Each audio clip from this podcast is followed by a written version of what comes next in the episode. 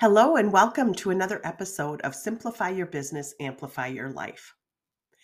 You may have heard uh, different ways to overcome objections, or I like to call them hesitations.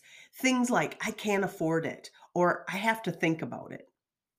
It's actually rare that people truly can't afford something. And I have to think about it usually means you're asking me to make a decision that I don't want to think about right now.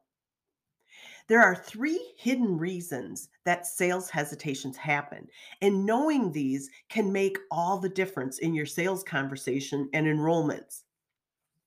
Hidden reason number one is a lack of clarity. When your prospect isn't clear of the problem or what you're offering, that's a reason for hesitation. So, here are all the ways that someone might not be clear. Number one, lack of clarity on the problem. Particularly in transformational or service based work, what seems to be the problem or the symptom is usually not the underlying problem. If someone isn't clear on the problem, they're less likely to be sure about moving to solve it. So one example of this is if you're a relation coach, relationship coach and someone who wants to attract a partner or a soulmate is your that's your potential client that wants to attract their partner or soulmate. They may need to learn to love themselves first and but they might not be aware of that and so they wouldn't be interested in solving that problem because they aren't even aware of that problem. The second thing that people might not be clear on is the lack of clarity on what's needed to solve it. I can't count the number of times that someone someone has told me that they need Facebook ads to attract clients, but they don't have a good brand or a solid offer or knowledge of how to sell. Well, of course, if they don't have those first, the ads won't do them any good. But your prospect probably isn't the expert on what they need either. And if you haven't clearly explained to them what they need and why, they'll not be open to your offer. And the third is a lack of clarity on what you are offering. You're enthusiastic about your offering, of course, but sometimes enthusiasm gets in the way of making sure to, you explain it clearly to potential clients. Explaining the features, like how much time uh, they get with you, is not as important as explaining the benefits, that transformation that's possible for them when they work with you. The first one was the the first hidden reason was the lack of clarity and i just gave you um, the lack of clarity on the problem on what's needed to solve it and what you're offering. The next hidden reason is fear. When prospects are considering a transformation there can be a great deal of fear involved. So let me give you some of the things that they might be afraid of. Number one they afraid that it won't work or won't work for them and this is very common, especially when people who have tried to overcome a problem in multiple ways. They get more and more skeptical each time they try a new effort. Sharing with them the cost of not taking action is often an effective solution to that. If they don't take action, then they absolutely won't get what they want. The second one is afraid of change that afraid change will happen, but it won't be the change that they expected.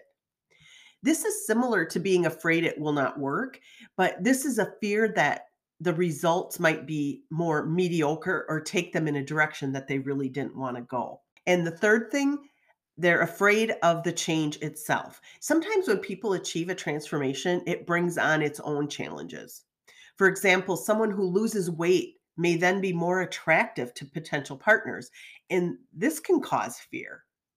Someone who becomes successful in business then has to contend with what that success means. So there's a lot of fear behind it.